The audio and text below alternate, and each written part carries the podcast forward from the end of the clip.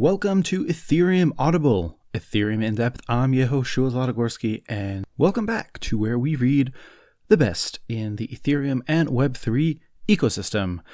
It's 2022. This is the year of the merge, and so I wanted us to dive into what Ethereum 2.0 really is, what it includes, sharding, rollups, beacon chain, proof of stake, all of those different things, and kind of dive at that from all of the different angles so that we understand what's at stake throughout the rest of the year and the big promise, some of the risk factors, and what the hell Ethereum 2.0 even is, because there's been a lot of different terms, numbers, and nicknames for the Ethereum upgrades over the year, whether it's been Casper or Gasper or Serenity 1.5, 1.0, 0.2, whatever it is. We're going to be diving into Ethereum 2.0, and I wanted to start this read with a great, great breakdown um, that I found. It's a little bit outdated. It's from May 23rd, 2020, but actually, it's still one of the best primers on the beacon chain that I've found out there. It's by ethos.dev, and simply it's called The Beacon Chain Ethereum 2.0 Explainer You Need to Read First. But first, I want to thank the sponsors of the show who made this episode possible. This episode is brought to you by Alpe Audio. Want to learn on the go but need more depth than a podcast? Alpe is the app for you. It's an audio education app that brings great in depth courses that are as fun as podcasts but as educational as a degree. Each lesson comes with summaries, additional resources, flashcards, and more. You can even find Ethereum Audible on Alpe with all of those additional resources.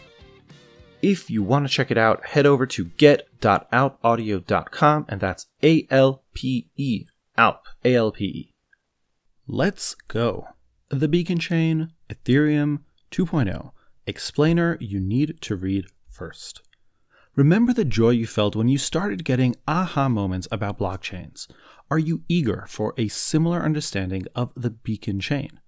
Ethereum's beacon chain is the heart of a system where most content is too technical, niche, or not deep enough. Here, you'll gain a gratifying understanding of the beacon chain's elements and mechanics. Examples will explain key details at the right level to make you proficient and save time. We assume you have a solid foundation of Ethereum or Bitcoin and some familiarity with proof of stake. Let's dig into the bigger picture of shards, staking validators, attestations, committees, checkpoints, and finality. Sharding, a big picture. To appreciate the beacon chain, an introduction to sharding helps. The main problem in scalability that blockchains, including Ethereum, currently faces is every node has to verify and execute every transaction. In computer science, there are two main approaches to scaling. A, scaling vertically, as in basically make nodes more and more powerful. B, scaling horizontally, basically add more nodes. For decentralization, blockchains need to scale horizontally. A goal of Ethereum 2.0, also called ETH2 or Serenity, is for nodes to run on consumer hardware. Sharding is the term for horizontally partitioning a database. Generally, a shard chain has a subset of nodes processing it.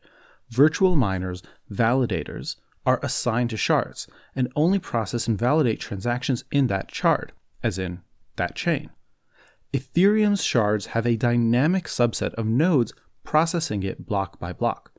The main challenging with sharding a blockchain is the security of shards. Since validators are spread out across shards, malicious validators could take over a single shard. A key part to a solution is random shuffling of validators, where every shard block has a pseudo randomly chosen committee of validators. This ensures that it is mathematically improbable that an attacker controlling less than a third of all validators can attack a single shard. Fraud proofs, custody proofs, and data av- availability checks are also important security components but require their own explainers. The current ETH2 plan is for 64 shards. Although shards are separate from the beacon chain, we'll describe some key elements of the overall system. sharding has revealed clues about what the Ethereum beacon chain does and needs. We'll acquire a sense of why there are additional components to classical blockchains. The nascent field of sharded blockchains always welcomes innovation from inspired readers. Ethereum 2.0 Phases Briefly, Ethereum 2.0 has three phases. Phase 0 is the beacon chain, Phase 1 is shards, and Phase 2 is execution. An analogy with the human body would be that Phase 0 is the heart, Phase 1 is the limbs, and Phase 2 is the brain. An analogy with an orchestra that's tough to beat is Phase 0 as the conductor, Phase 1 as the instruments, and Phase 2 as the musician. All phases are integral to the system and have different characteristics. Phase 0 is part of Ethereum 2020.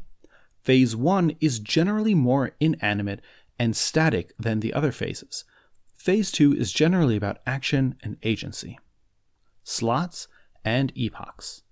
The beacon chain provides the heartbeat to Ethereum 2.0. It provides the tempo and rhythm for the system's harmony and consensus. Each slot is 12 seconds, and an epoch is 32 slots, or 6.4 minutes. A slot is a chance for a block to be added to the beacon chain and shards. You can imagine that the beacon chain and shard chains are choreographed in lockstep. Every 12 seconds, one beacon chain block and 64 shard blocks are added when the system is running optimally. Validators do need to be roughly synchronized with time. A slot is like the block time, but slots can be empty. Genesis blocks for the beacon chain and shards are at slot 0 shards will start at a future epoch than the beacon chain's epoch 0, but will have their own epoch 0 that includes their genesis blocks. An introduction to validators, attestations, and the beacon chain. While proof of work is associated with miners, in Ethereum 2.0, validators are proof of stake virtual miners. Validators are actively participating in the consensus of the Ethereum 2.0 protocol. Their incentives are discussed later, when we'll get into staking rewards and penalties. A block proposer is a validator that has been pseudo randomly selected to build a block. Most of the time, validators are attesters that vote on beacon blocks and shard blocks. These votes are recorded in the beacon chain. The votes determine the head of the beacon chain and the heads of the shards. At every epoch, a validator is pseudo randomly assigned to a slot and shard the validator is participating in the consensus of that assigned shard so that it can vote for that shard's head. The validator links the shard head to the beacon block for a slot. An attestation is a validator's vote, weighed by the validator's balance. Attestations are broadcasted by validators in addition to blocks. Validators also police each other and are rewarded for reporting other validators that make conflicting votes or propose multiple blocks. The contents of the beacon chain is primarily a registry of validator addresses, the state of each validator, attestations, and links to shards. Validators are activated by the beacon chain and can transition to states, briefly described later in beacon chain validator activation and the lifecycle. Staking validators, semantics. Validators are virtual and are activated by stakers. In proof of work, users buy hardware to become miners. In Ethereum 2.0, users stake ETH to activate and control validators. It is clearer to associate stakers with a stake and validators with a balance. Each validator has a maximum balance of 32 ETH, but stakers can stake all their ETH. For every 32 ETH staked, one validator is activated. Validators are executed by validator clients that make use of a beacon chain node. A beacon node has the functionality of following and reading the beacon chain. A validator client can implement beacon node functionality or make calls into beacon nodes. One validator client can execute one or more validators. Crosslinks, routing shards to the beacon chain. A crosslink is a reference in a beacon block to a shard block. A crosslink is how the beacon chain follows the head of a shard chain. As there are 64 shards, each beacon block can contain up to 64 crosslinks. A beacon block might only have one crosslink if at that slot there was no proposed blocks for 63 of the shards. Crosslinks are planned for the ETH2 Phase 1 to route the shard chains into the beacon chain, serving as the base of the shard fork choice, shard chain finality, and for cross shard communication. All shard chains are following the beacon chain at all times. Committees Introduction A committee is a group of validators. For security, each slot in the beacon chain and each shard has committees of at least 128 validators. An attacker has less than a 1 in a trillion probability of controlling two thirds of a committee. The concept of a randomness beacon that emits random numbers for the public lends its name to the Ethereum beacon chain. The beacon chain enforces consensus on a pseudo random process called RANDAO. Proposers are selected by RANDAO with a weighting on the validator's balance. It's possible a validator is a proposer and committee member for the same slot, but it's not the norm. The probability of this happening is 1 out of 32, so we'll see it about once per epoch. The sketch depicts a scenario with less than 8,192 validators. Otherwise, there would be at least two committees per slot. This beacon chain explainer focuses on beacon committees, the validators that serve the beacon chain. A beacon committee is pseudo-randomly assigned a shard to cross link into a beacon block. There are no persistent committees. The committee responsible for cross linking a shard block changes block by block.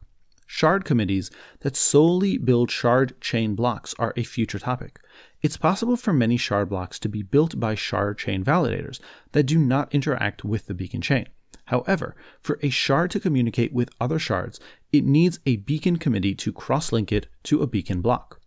Here there's a diagram showing three different scenarios that we'll break down. In scenario 1, in slot 1, a block is proposed and then attested by two validators. One validator in committee A was offline. The attestations and block at slot 1 propagate the network and reach many validators. In scenario 2, a block is proposed and a validator in committee B does not see it. Thus, it attests that the beacon chain head is the block at slot 1. Note this validator is different from the offline validator from slot 1. Attesting to the beacon chain head is called an LMD ghost vote. In slot 3, all validators in committee C run the LMD ghost fork choice rule and independently attest to the same head a validator can only be in one committee per epoch.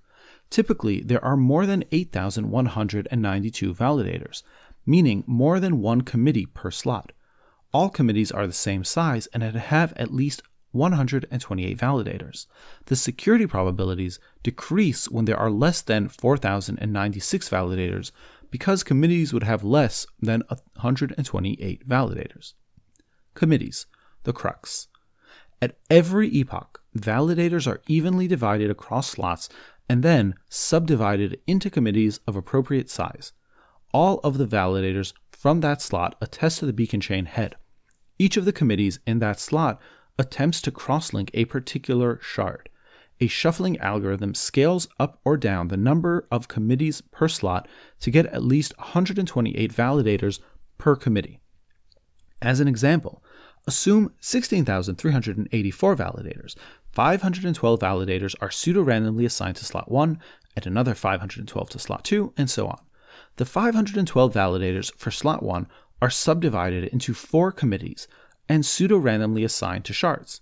Assume that shards 33, 55, 22, and 11 are the shards assigned. All 512 validators cast a slot 1 LMD ghost vote. 120 validators in one of the four committees attempt to crosslink shard 33. In another committee, 128 validators attempt to crosslink shard 55. 128 validators in another committee attempt to crosslink shard 22. Another 128 validators attempt to cross-link shard 11. For slot 2, the pr- process repeats. The 512 validators for slot 2 are subdivided into four committees and pseudo randomly assigned to shards. Assume that shards 41, 2017, and 15 are the shard assignments, and all 512 validators for slot 2 attest their views of the beacon chain head at slot 2. The committees attempt to cross-link those shards 41, 2017, and 15. The process repeats for the remaining slots in the epoch. Each validator has a slot when it can speak up, attest, and crosslink. At the end of the epoch, all 16,384 validators have had a chance to attest and crosslink, but so far the validator votes have been slot specific rather than epoch specific. It's like voting for your local government rather than voting in a broader national election. All 16,384 validators have not voted on the same thing. The upcoming sections on checkpoints and finality describe the epoch specific votes that validators cast when it's their slot to speak up. At their assigned slot, all validators also vote for the epoch's checkpoint. Beacon chain checkpoints. A checkpoint is a block in the first slot of an epoch. If there is no such block, then the checkpoint is the preceding most recent block. There's always one checkpoint per epoch a block can be the checkpoint for multiple epochs. Epoch boundary blocks are a term in some of li- the literature, such as the Gasper paper, and they can be considered synonymous and with checkpoints. When casting an LMD ghost vote, a validator also votes for the checkpoint in its current epoch, called the target. This vote is called a Casper FFG vote and also includes a prior checkpoint called the source a vote that is made by two thirds of the total balance of all active validators is deemed a supermajority. Pedagogically, suppose there are three active validators. Two have a balance of 8 ETH, and a sole validator with a balance of 32 ETH. The supermajority vote must contain the vote of the sole validator, although the other two validators may vote differently to the sole validator, and they do not have enough balance to form the supermajority. Finality. When an epoch ends, if its checkpoint has garnered a two thirds supermajority, the checkpoint gets justified. If a checkpoint B is justified and the checkpoint in the immediate next epoch becomes justified, then B becomes finalized. Typically, a checkpoint is finalized in two epochs, or 12.8 minutes. On average, a user transaction would be in a block in the middle of an epoch, it's half an epoch until the next tra- checkpoint, suggesting transaction finality of two and a half epochs, around 16 minutes. Optimally, more than two thirds of attestations will have been included by the 20 second slot of an epoch. Thus, transaction finality is an average of 14 minutes. Block confirmations emerge from a block's attestations, to its justification, to its finality. Use cases can decide whether they need finality or an earlier safety threshold is sufficient. To simplify the following narratives, assume that validators all have the same balance. What happened at the beacon chain head? And here there's a chart, a diagram that I want to go over because I think it'll make this past section makes sense. So we said that a slot, an epoch, has 32 slots. And so the first, imagine you have the Genesis block, that's at slot zero. The first epoch ends at slot 32. Then you have another 32 slots for the next epoch. So that'll be at slot 64. And the next one will be at slot 96. Now, at slot 32, when we finish the first epoch, the beacon chain will look for two thirds of attestations. And it'll do that every 32 slots. Basically, at the end of every epoch, it'll look to justify the ending slot of the previous epoch. So at 64, it'll look to justify 32.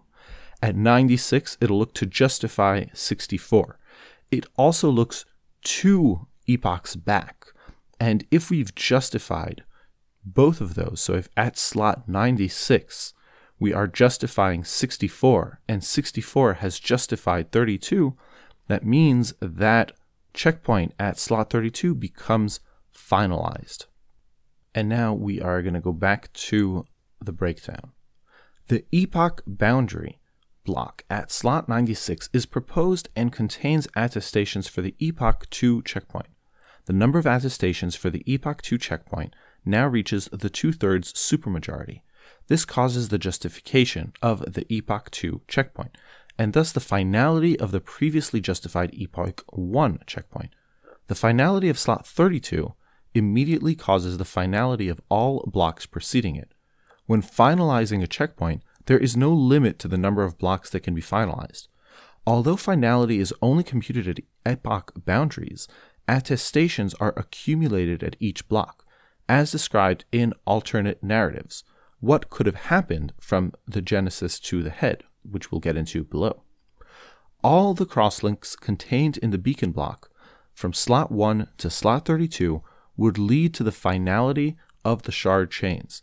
In other words, a shard block is finalized when it is cross-linked into a beacon block that is finalized.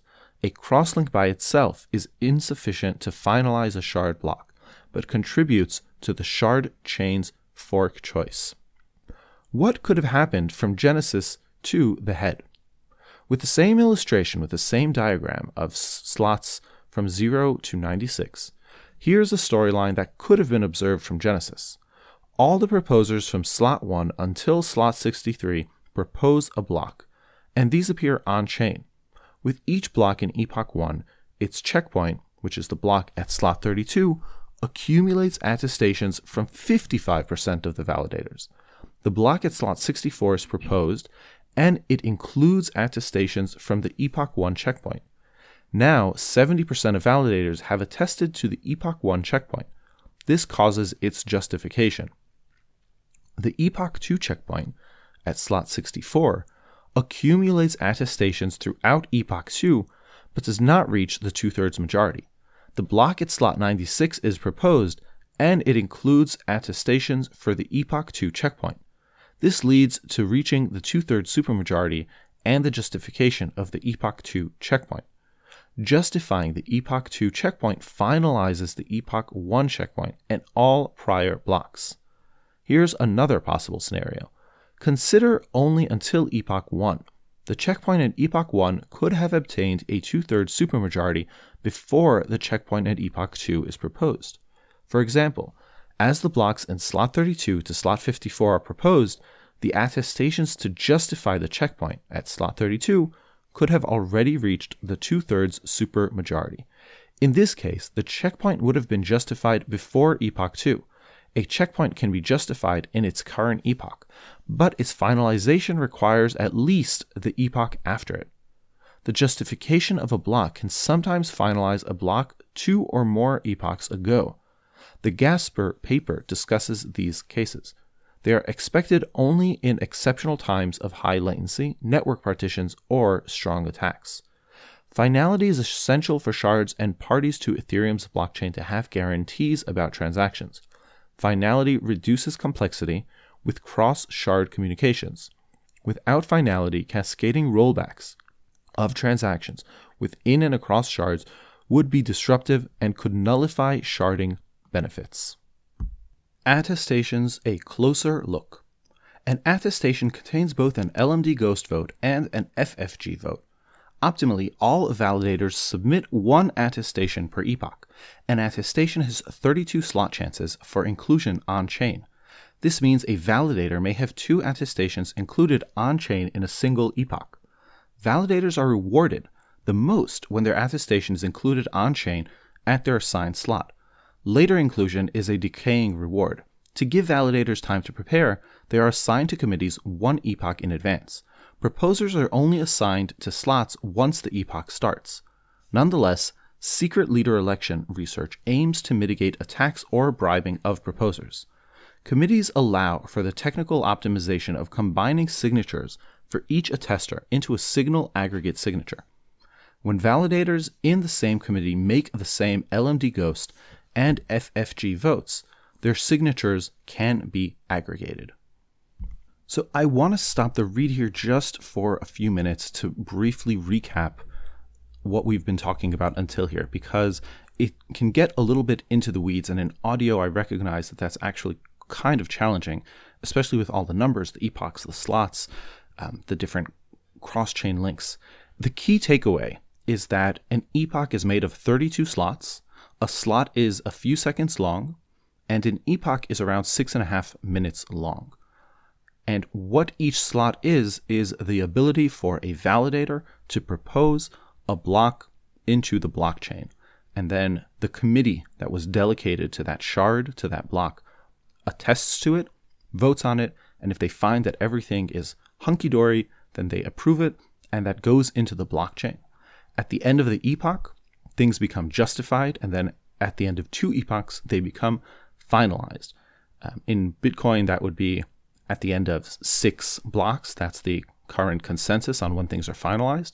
So in Ethereum, that would be after two epochs, which is around 14, 15 minutes, depending on where in that 32 slot your block was. And that's the core of the Beacon Chain voting committee accepting, attesting functionality. Um, there are two terms that have been thrown around here, and that's the LMD Ghost and FFG votes. Um, those are two papers that were written by Vitalik and the crew at the Ethereum Foundation on the consensus mechanism of the beacon chain. And maybe we'll do a read through of them in the future, depending on kind of how technical uh, and interesting they are. But that's all you need to know. They're basically the consensus and finality algorithms for a proof of stake, specifically the beacon chain proof of stake network. Great. So now that you have those basics in mind, we are going to continue with staking rewards and penalties. Here we go. Without getting too deep, we'll discuss six topics regarding validator incentives. 1. Attester rewards. 2. Attester penalties. 3. Typical downside risk for stakers. 4. Slashings and whistleblower rewards. 5. Proposer rewards. And 6. Inactivity leak penalties. 1. Validators get rewards for making attestations, as in LMD ghosts and FFG votes, that the majority of the validators agree with. In ETH2, Phase 1, validators will also receive rewards for crosslinks. Attestations in finalized blocks are worth more. 2. On the flip side, validators get penalties for not attesting, or if they attest to blocks that are not finalized. 3. Before outlining less common penalties and rewards, you may want to know your downside risk in becoming a staker. As a staker concerned about how much ETH you may lose, it's close to a mirror of how much you can earn. For example, if a validator stands to make 10% in a year on a attester rewards, an honest validator stands to lose 7.5% if they do the worst job possible. A validator that is always offline or always votes on blocks that do not get finalized will be penalized 75% the amount that a validator would be rewarded for making punctual attestations that are finalized. The 365 day example means that falling offline for a few days or weeks is a much smaller penalty. Dropping offline for 36 days would lose you around 75 basis points. 4. Slashings are penalties ranging from over half ETH up to a validator's entire stake. An honest, secure validator cannot be slashed by the actions of other validators. For committing a slashable offense, a validator loses at least 132 part of their balance and is deactivated. This is a call, called a forced exit. The validator is penalized as if it were offline for 8,192 epochs. The protocol also imposes an additional penalty based on how many others have been slashed near the same time. The basic formula for the additional penalty is the validator balance times 3 times the fraction of validators slashed. An effect is that if a third of all validators commit a slashable offense in a similar period of time, they lose their entire balance. The validator that reports a slashable offense gets a whistleblower's reward. 5. Proposers of blocks that get finalized obtain a sizable reward. Validators that are consistently online, doing a good job, accrue one eighth boost to their total rewards for proposing blocks with new attestations. When slashing happens, proposers also get a small reward for including the slashing evidence in a block. In ETH2, Phase 0, all of the whistleblower's rewards actually goes to the proposer. 6. Ethereum 2.0 is a system with many mechanisms, some that can be appreciated more by their overall effects. The designed rewards and penalties culminate in an inactivity leak penalty. This is severe and rare, unlike typical risks in number 3. Basically, if there have been more than four epochs since finality, validators suffer an inactivity penalty that increases quadratically until a checkpoint is finalized. The inactivity penalty, or quadratic leak, guarantees this type of outcome. If 50% of validators drop offline, blocks will start finalizing again after 18 days. The quadratic leak drains problematic validators to a forced exit so that other validators will become a two thirds majority that can resume finality. The inactivity leak does not drain validators that are operating optimally. During an inactivity leak, attester rewards are zero. Validators earn proposer and whistleblower rewards as usual. Slashable offenses. There are three slashing conditions for validators. They can be described as a double proposal, an FFG surround vote, and an FFG double vote. A double proposal is a proposer proposing more than one block for their assigned slot. A surround vote is a validator casting an FFG vote that surrounds or is surrounded by a previous FFG vote they made. Here are two examples based on a scenario that a validator made an FFG vote in Epoch 5 with a source of slot 32 and target of slot 128. First example is an FFG vote in Epoch 6 with a source of slot 64 and target of slot 96 would be an FFG vote that was surrounded by their Epoch 5 vote.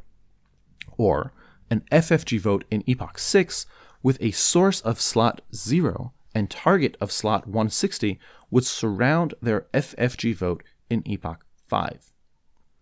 A double vote is a validator casting two FFG votes for any two targets at the same epoch. This can happen during a fork. A validator casting both votes commits a slashable offense called double voting. An intuition behind slashing double votes is so that validators vote for one chain rather than two or more forks. A whistleblowing validator needs to include the conflicting votes to prove that another validator should be slashed. Efficiently finding a conflicting vote among a large history is an algorithms and data structure challenge. A validator is in total control to avoid getting slashed. It only needs to remember what it has signed. An honest validator cannot be slashed by the actions of other validators. As long as a validator does not sign a conflicting attestation or proposal, the validator cannot be slashed. A validator client may use multiple beacon nodes for factors like better uptime, trust, and denial of service protection. In these setups, or where a backup validator client is used, users need to be careful that the validator does not sign conflicting messages. Beacon chain validator activation and lifecycle. Each validator needs a balance of 32 ETH to get activated. A user staking 32 ETH into a deposit contract on Ethereum mainnet will activate one validator. The beacon chain deactivates all validators whose balance reaches 16 ETH. Stakers will be able to withdraw any remaining validator balances, but not in the ETH2 phase 0. Validators can also voluntarily exit after serving for 2048 epochs, or around 9 days. In any voluntary or forced exit, there is a delay of 4 epochs before stakers can withdraw their stake. Within the 4 epochs, a validator can still be caught and slashed. An honest validator's balance is withdrawable in around 27 hours but a slashed validator incurs a delay of 8,192 epochs, which is approximately 36 days. Further technical details are described in a note on Ethereum 2.0 Phase 0 validator lifecycle. To avoid large changes in the validator set in a short amount of time, there are mechanisms limiting how many validators can be activated or exited within an epoch. For example, these make it more difficult to activate many validators quickly to attack the system. The beacon chain uses a deeper concept of effective balances, which change less often than validator balances and enable technical optimizations. Wrapping up. At every epoch, validators are evenly divided across slots and then subdivided into committees of appropriate size. Validators can only be in one slot and in one committee. Collectively, all validators in an epoch attempt to finalize the same checkpoint with an FFG vote. all validators assigned to a slot attempt to vote on the same beacon chain head, the LMD ghost vote. All validators assigned to a committee attempt to crosslink a particular shard. Optimal behavior rewards validators the most. Activation of the beacon chain requires at least 16,384 validators at Genesis. The number of validators can decrease with slashings or voluntary exits, or stakers can activate more. Many more validators are expected as the system ramps up to ETH2 Phase 1 and beyond. The beacon chain needs at least 262,144 validators, which is over 8 million ETH staked, to have blocks that include 64 crosslinks. The world's never had a scalable platform for decentralized systems and applications before.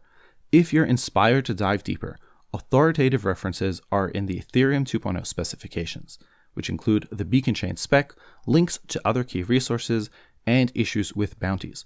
Currently, the most pressing need is peer to peer networking contribute or refer others to challenges at ETH Research or the Ethereum Magicians Forum and be part of making history.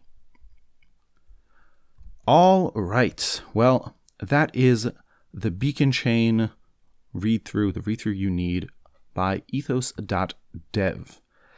And I wanted to do this one, even though it's a tiny bit out of date, because A, I like going back in time to see what people thought would would would happen originally, and then kind of going forward, zooming forward in time, and seeing how things are playing out, so we can get a better idea of the complexities.